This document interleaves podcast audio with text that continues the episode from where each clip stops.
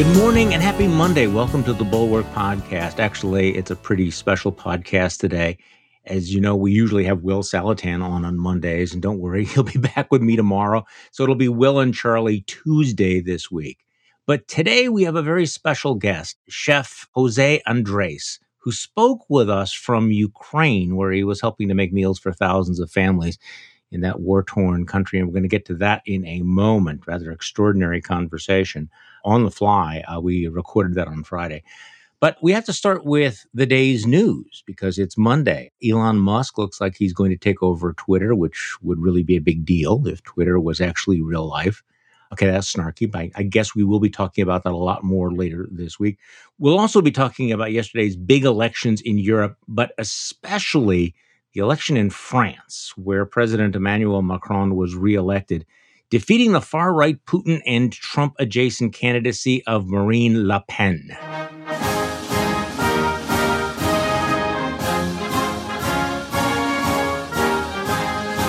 I, worry about the French. Ah.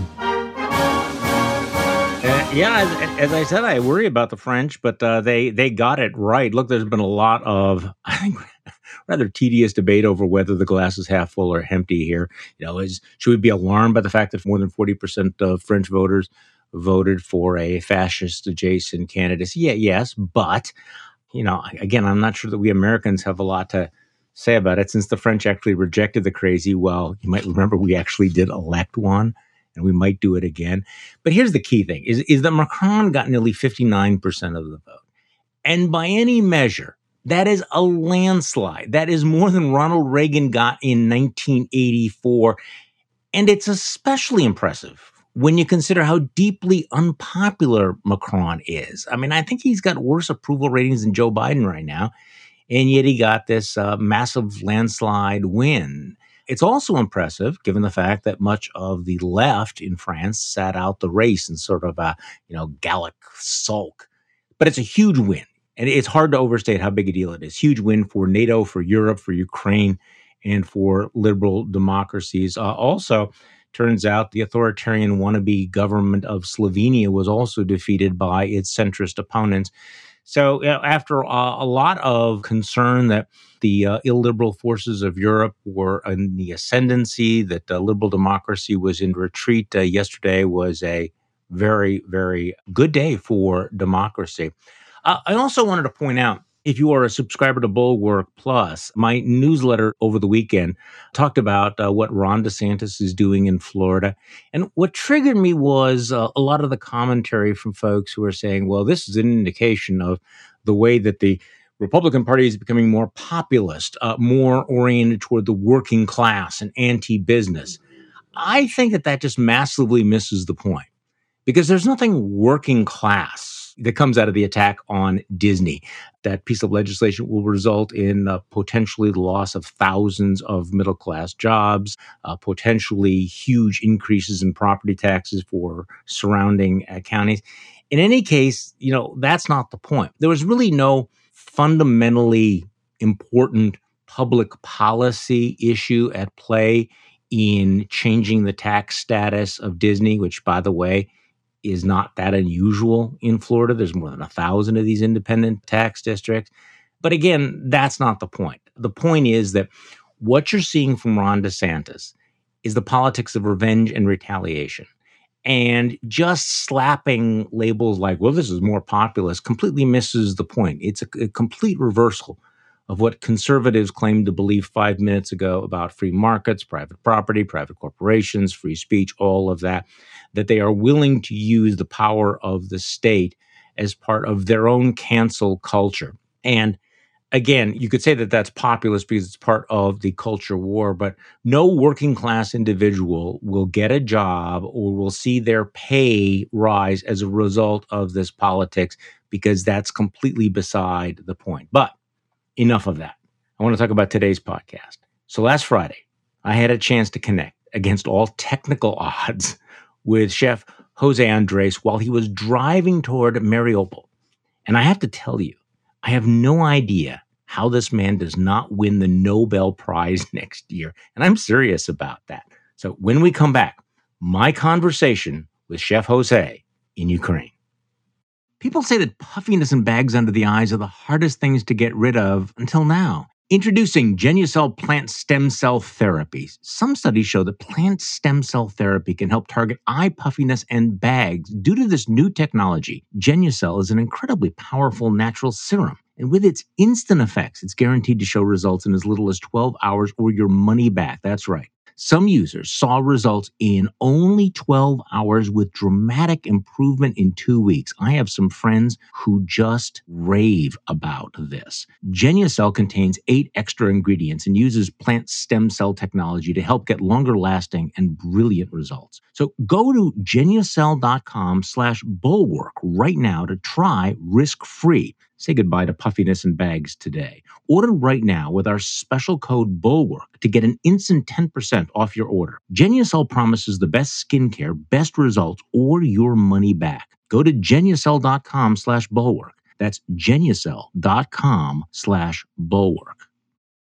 We all know World Central Kitchen. They have been to every disaster, every hotspot since the 2011 earthquake in Haiti. They've responded to hurricanes, tornadoes, fires, tsunamis, quarantine cruise ships, and early voting lines in Georgia and Texas, where it sometimes took 11 hours to vote. And now they are in the biggest hotspot in the world, Ukraine, and uh, neighboring countries flooded with refugees Poland, Hungary, Romania and Slovakia. And we are very honored to be joined on today's podcast by Chef Jose Andres, one of the world's most renowned restaurateurs. At one time known as a celebrity chef uh, on two continents, now known for his humanitarian efforts. And he joins us from Ukraine. Chef, thank you for joining us on the podcast today. Thank you. Thank you for having me. Tell me where you are and what's happening there right now. Well, um, I am driving southeast from Kiev. I'm on my way to uh, Dnipro, uh, actually on my way to Zaporizhia, south of Dnipro, trying to get close to what is uh, Mariupol, where we're going to check our operations there to keep uh, taking care of the many civilians that they are trying to leave the horrors of this war. And in the process, I am in a beautiful farm land area uh, where you can see the farmers working very, very, very hard in making sure that this uh, summer they will have a successful harvest where not only Ukraine needs it, but also the rest of the world if we want to keep feeding the world we are on our way to a seed factory, which this is the mission within the mission to connect with these seeds producers to make sure that World Central Kitchen we help to distribute sunflower seeds, corn, and others to the farmers that maybe still are not being able to get the enough seeds to make sure that every inch of Ukraine that is not at war that can be farmed. So let me ask you this. You know, since the day after the invasion, you have been serving meals to thousands of families leaving Ukraine and people remaining in the country. How do you move so fast? How do you do this? I'm just trying to get some sense of your operation. How were you on the spot so quickly? Well, I mean, quite frankly, I, I would love to tell you that it's a very difficult thing to do, but actually, it's not let me tell you, I mean, my idea always with World Central Kitchen was to untackle the power of the food restaurant community in America and around the world. In my brain, in my mind, World Central Kitchen is the biggest organization ever created in the history because in my mind, every restaurant is part of our network. Every food warehouse is part of our network.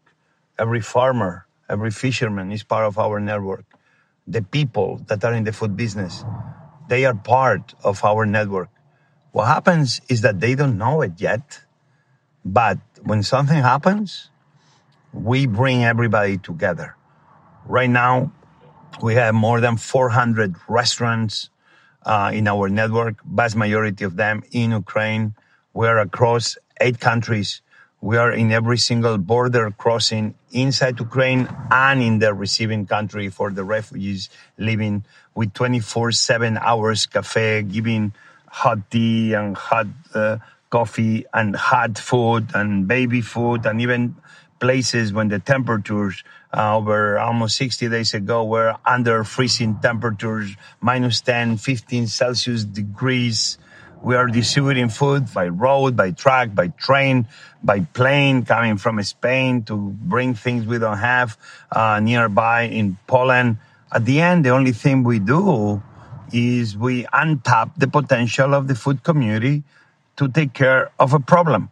That problem for us becomes an opportunity to serve over 300,000 meals a day in more than 2,000 distribution points of distributions where we bring hot food or we bring bags of food for a family, the ones that can feed themselves and cook on their own, or bring in pots and knives where we see some communities in buildings that because they cannot cook inside because lack of electricity and gas, they do these kind of made up kitchens in front of every building. And for them, cooking becomes not only feeding themselves physically, but also it becomes feeding themselves within the soul. Mm. That's what we do. Quite frankly, we have boots on the ground. It's not World Central Kitchen helping feed Ukraine. Our Ukrainians feeding Ukrainians. We come here to be next to them, to empower them, to bring the experience we have but at the end, they are the ones leading. We are used next to them, making sure that this unfolds in the in this positive, powerful way. So you are in a car headed toward Mariupol. How close do you think that you will get? Well, uh, we're going to get for sure uh, down to Zaporizhia, where, where this is uh, south of Dnipro, which is the second, third biggest city in Ukraine, in the central eastern part uh, of Ukraine. And obviously, we've been feeding people there once they are able, slowly but surely, not only leaving Mariupol, but exiting other parts of Donbass. We need to remember that probably more than 70% of the people that live in that region has left uh, the horrors of the war, but still a lot of people remain. Some of them because they don't have the means or because they are very old and don't find a way to escape the horrors of the war and they stay behind. But obviously the images and what we hear about Mariupol is really devastating. I was yeah. in Bucha on April 1st. We saw within hours of um, Bucha being retaken by the Ukrainian troops and the images that you find, especially how people they've been more than 30 days without food or even even worried that if they left their home to try to get a piece of bread to feed their children, they will be shot in the head very often. So um, we cannot go in Mariupol. Every time is a humanitarian uh, corridor. Every time is kind of a ceasefire. As soon as anything happens, we see the Russian troops began shelling buses full of children, full of women, full of elderly. That makes going into Mariupol very much mission uh, impossible. But we do what we can. We are positioned there if that corridor is open, offshore we'll try to bring food to the people if if it's safe for for all of our teams. But at least we can be right there in Zaporizhia as the buses leave, as the people leave, to be there with food, at least to cover the initial needs. So I, I, saw some of the videos of you entering Bucha. What did you see there? We see the images on television, which are horrific and very difficult to see. But my guess is that we don't see everything. So, what was that like for you to go in with a humanitarian mission into a place that really had become hell on earth? Yeah, um, listen, the images speak for themselves, and, and you have many, many re- correspondents of radio and TV that they've been reporting about that. What I want to be reporting is about the will of the Ukrainian people. Yeah. Um, this is a country that they are all one. People that will tell me, I didn't vote for Zelensky, but right now he is my leader. Right now we are all Ukrainians and every single person is finding a reason to serve their country. Obviously the people defending in the front lines their country, but everybody behind there, they are finding a mission on their own maybe volunteering with a, small local group, maybe with a bigger charity, maybe volunteering with us, maybe volunteering in the local hospital, maybe singing and playing music in the train stations. It's everybody is finding a reason to do something. And this is the beauty that we need to describe. In this darkest mm-hmm. hour of Ukraine, at the end, the darkest hour of, of humanity, Fortunately, the best of humanity seems always to show up in the worst moments of humanity. Hmm. And at the very least, this is brings a little smile in your face, even understanding the horrors that a lot of people are going through in this moment.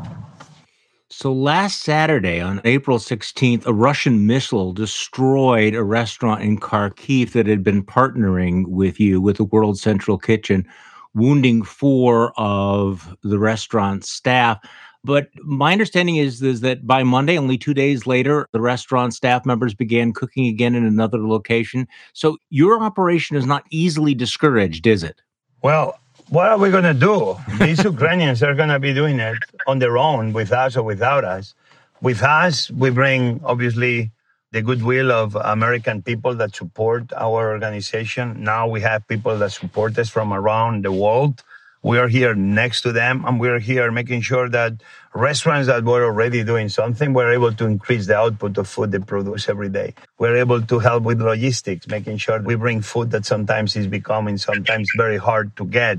We are bringing trains in and distributing trains in many cities all across Ukraine. We're bringing trucks in. What you saw with that restaurant is fascinating because our partner, the owner, he asked all his team, what do you want to do? And everybody, they didn't hesitate within five seconds to say, we want to keep cooking I always say that we are food fighters. They are food fighters. The four wounded came already a few days ago out of the hospital, and one of the person, a very brave woman, which I forgot uh, her name, she was in the kitchen, front and center, cooking.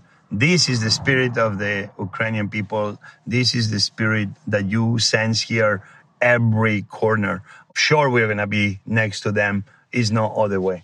So you're partnering with restaurants in hundreds of locations in 12 different Ukrainian cities, as well as sites that are receiving refugees in Hungary, Poland, Romania, and Slovakia.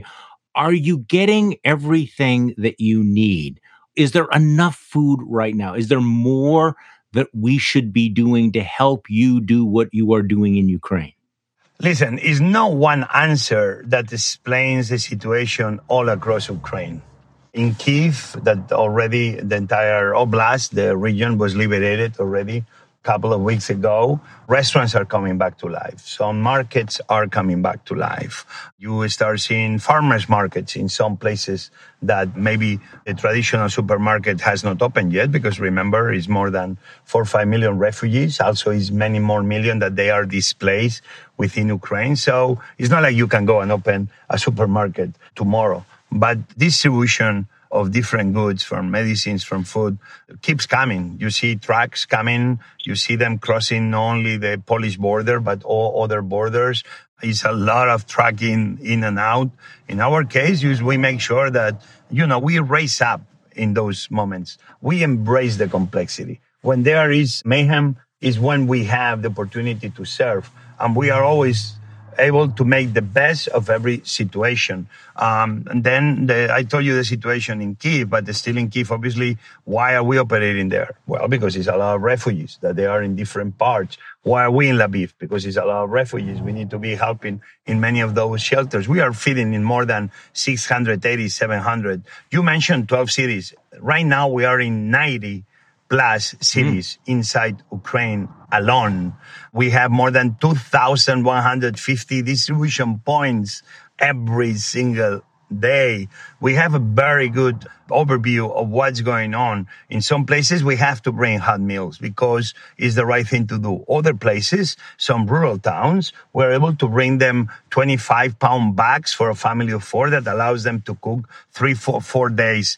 But the good thing about us is that we don't show up one day for the photo we show up every four or five days. People know that they can mm-hmm. rely on us, that they can rely on World Central Kitchen. We create systems that allow us to keep bringing, to keep delivering, to make sure that we keep covering the needs from the present we live in until electricity comes back, especially in the cities and towns and villages that they were occupied during many weeks by the Russians. For example, we have a very good game north of Kiev, where we've been moving almost all the way to the border, covering every city, many of them little towns, where still, as I told you, the markets are not open, the supermarkets are not open, bridges are destroyed. It's not easy to be moving goods, but I tell you, we feel like we excel and we do our best when the challenges are bigger because for others, a problem stops them. For us, a problem gives us the will to overcome the problem. And again, we deliver food in any way or form. We have more than 12 warehouses, probably a few more by now, inside Ukraine that we keep filling them up continuously. And from those warehouses, we keep delivering to the restaurants that may be needing some ingredients when they cannot get them on their own, or is where we make these very 25 pound bags that we deliver family to family. You see, the game continues. It's making sure that we don't stop the flow of food. I'm trying to figure out what makes you tick going back, do you remember, was there any moment back a decade or two decades ago when you said, I need to go. I need to do this. You had a successful life. You had a comfortable life. You had, you know, pretty much everything that one would expect from a successful restaurateur. And yet you decided to go to Haiti. You made this your life hurricanes, tornadoes. You've gone into these various places. Why do you do it, chef? Well, why not? I mean, because it's, da- because it's dangerous life. and it's hard. What drives you to do this? My God, we we have a wall full of people that give speeches and clap, of big organizations that represent humanity that give big speeches, and then sometimes they seem the speech is all they have to give, and they don't show up with boots on the ground next to the people that need help. I decided that I'm going to learn and the only way to learn is being in these moments. Uh, I say that we are still a very young organization, but we are gaining experience. But still, every time we go, we learn. We learn how to serve. Why do I do it? I am who I am thanks to the numerous people that sometimes their names I even forgot that made me who I am. All we are who we are. Thank you to other people that gave themselves to us I've been watching how food can be an agent of change. When I was 23 and I joined DC Central Kitchen, this soup kitchen in Washington, D.C., that doesn't only feed the people in need, but trains and empowers homeless and ex-convicts and trains them to then become cooks that then find jobs in the restaurant community, buying from local farmers or buying food that is about to be wasted, but food in perfect condition that then we transform it into meals to keep feeding the people in need one dollar is multiplied by four. You create jobs, you fight food waste, you take care of the hungry, and you train future cooks to join the DNA of the city by working one restaurant at a time. I saw the power of food. The founder of this central kitchen told me that philanthropy seems has been always about the redemption of the giver. When he said actually everybody got it wrong, philanthropy must be about the liberation of the receiver. Hmm. Sometimes I feel like we are like a band-aid. But you don't heal if you don't take care of yourself. And sometimes you heal with a little band-aid. Why I'm here? Because my mom was a nurse. My father was a nurse.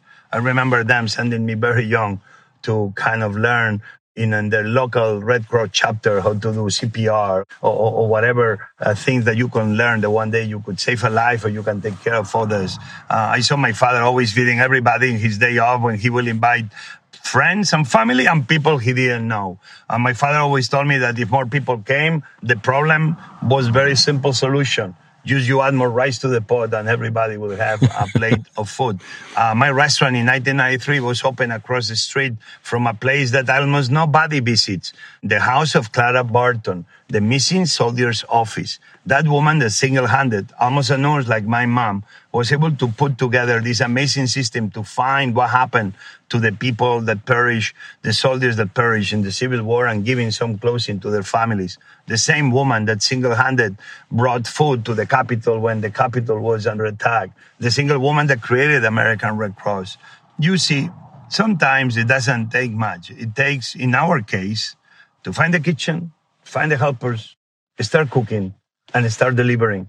And every problem always becomes an opportunity to serve a problem should never become something like a stop you, but the problem, embracing the complexities of the moment, must be what empowers you to find a solution to overcome that problem and then start helping people. Why do I do it?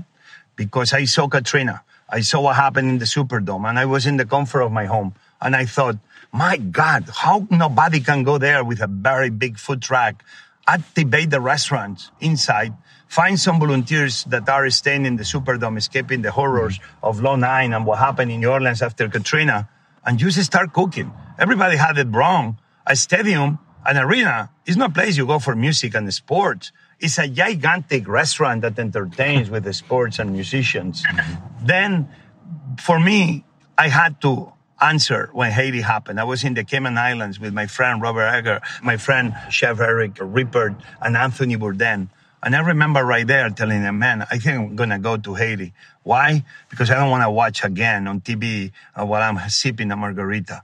And within a few weeks after I went back to Washington and I was able to clear my schedule from my duties in my restaurant, I went to Haiti. Yes, I was cooking. Yes, I was doing a few thousand meals here and there.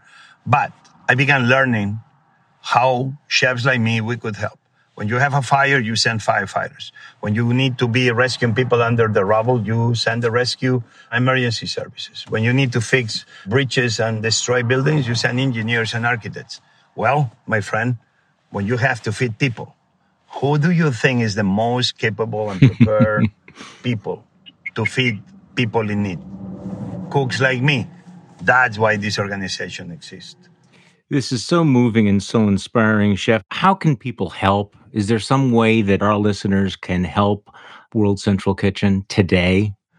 Well, there's many ways to help. Uh, everybody, sometimes we got a lot of Americans that on their own came to Poland and they join us in one of the kitchens we have, which is the kitchen we created that can do up to a quarter million meals a day. Even again, we love to partner with the 400 restaurants we have. And many of these Americans, some of them top chefs in America, just came as one more volunteer to help us produce the many tens of thousands of meals that were helping us feed the people crossing the border uh, in Poland. Obviously, donations always work. We are 100% supported by donors. Many of them are $25 and under. Um, we are beloved by many because they see we are people of action and they see that we are not claiming what we will do. We don't claim the warehouses we have full. We are showing people in real time from the first hours of an emergency how we are able to start feeding everybody. And obviously, there's many other ways to help. What we see here happening is one person, one man that for some reason is creating this crazy mayhem, not only in Ukraine, but on planet Earth. How do we allow a man in power like him? Why everybody can help? Because it's okay to be Republican. It's okay to be Democrat. It's okay to lean right. It's okay to lean left. It's okay to have different opinions about everything. But we all must believe that we must do so respecting each other, wishing others the same we wish for ourselves building longer tables and not higher walls. You see, that's how everybody can help to make sure that we embrace leaders that brings the best angels within us, not our worst demons. And that the people that don't think like you, they are not your enemy, but they are people that maybe can open up your mind to other ways to do things. Nobody has the total truth about how to create the perfect society, the perfect country. Because if there is such a perfect leader, please tell me what it is because I want to join him. we will only do this when everybody contributes, when everybody joins, when everybody respects each other. And when we, the people, the three words that create the fundamentals of what America is, when everybody believes in sharing that table, even with people they don't know, longer tables, no higher walls, this is how everybody can help. Make sure we don't build more Putins in the world. Make sure we don't put more leaders in power that are making us hate each other versus making sure that we love each other. Chef Jose Andres, thank you so much for joining me today and for all of the things that you do. You are a genuinely great and heroic man, and it's really been an honor to speak with you today. Uh, thank you for the opportunity. And let's all not only pray for Ukraine, but making sure that we are all supporting the people that are fighting for liberty, for freedom, and for democracy on behalf of all of us. Thank you. Thank you so much. Thank you for listening today. But before we sign off, do you hate hearing ads on the podcast? Because I have a solution for you. Join Bulwark Plus, where members enjoy ad free editions of this show and all the podcasts in our Bulwark network, like Beg to Differ with Mona Charen and The Focus Group with Sarah Longwell. There's also the member only podcast, The Secret Show, and The Next Level with Tim Miller. You can give a Bulwark Plus membership a try for the next 30 days for free. Simply go to thebulwark.com slash Charlie to claim your free trial today. This offer is exclusively for listeners of this podcast, the Bulwark Podcast. That is thebulwark.com slash Charlie. The Bulwark Podcast is produced by Katie Cooper with audio production by Jonathan Siri. I'm Charlie Sykes. Thank you for listening to today's Bulwark Podcast, and we'll be back tomorrow. We'll do this all over again.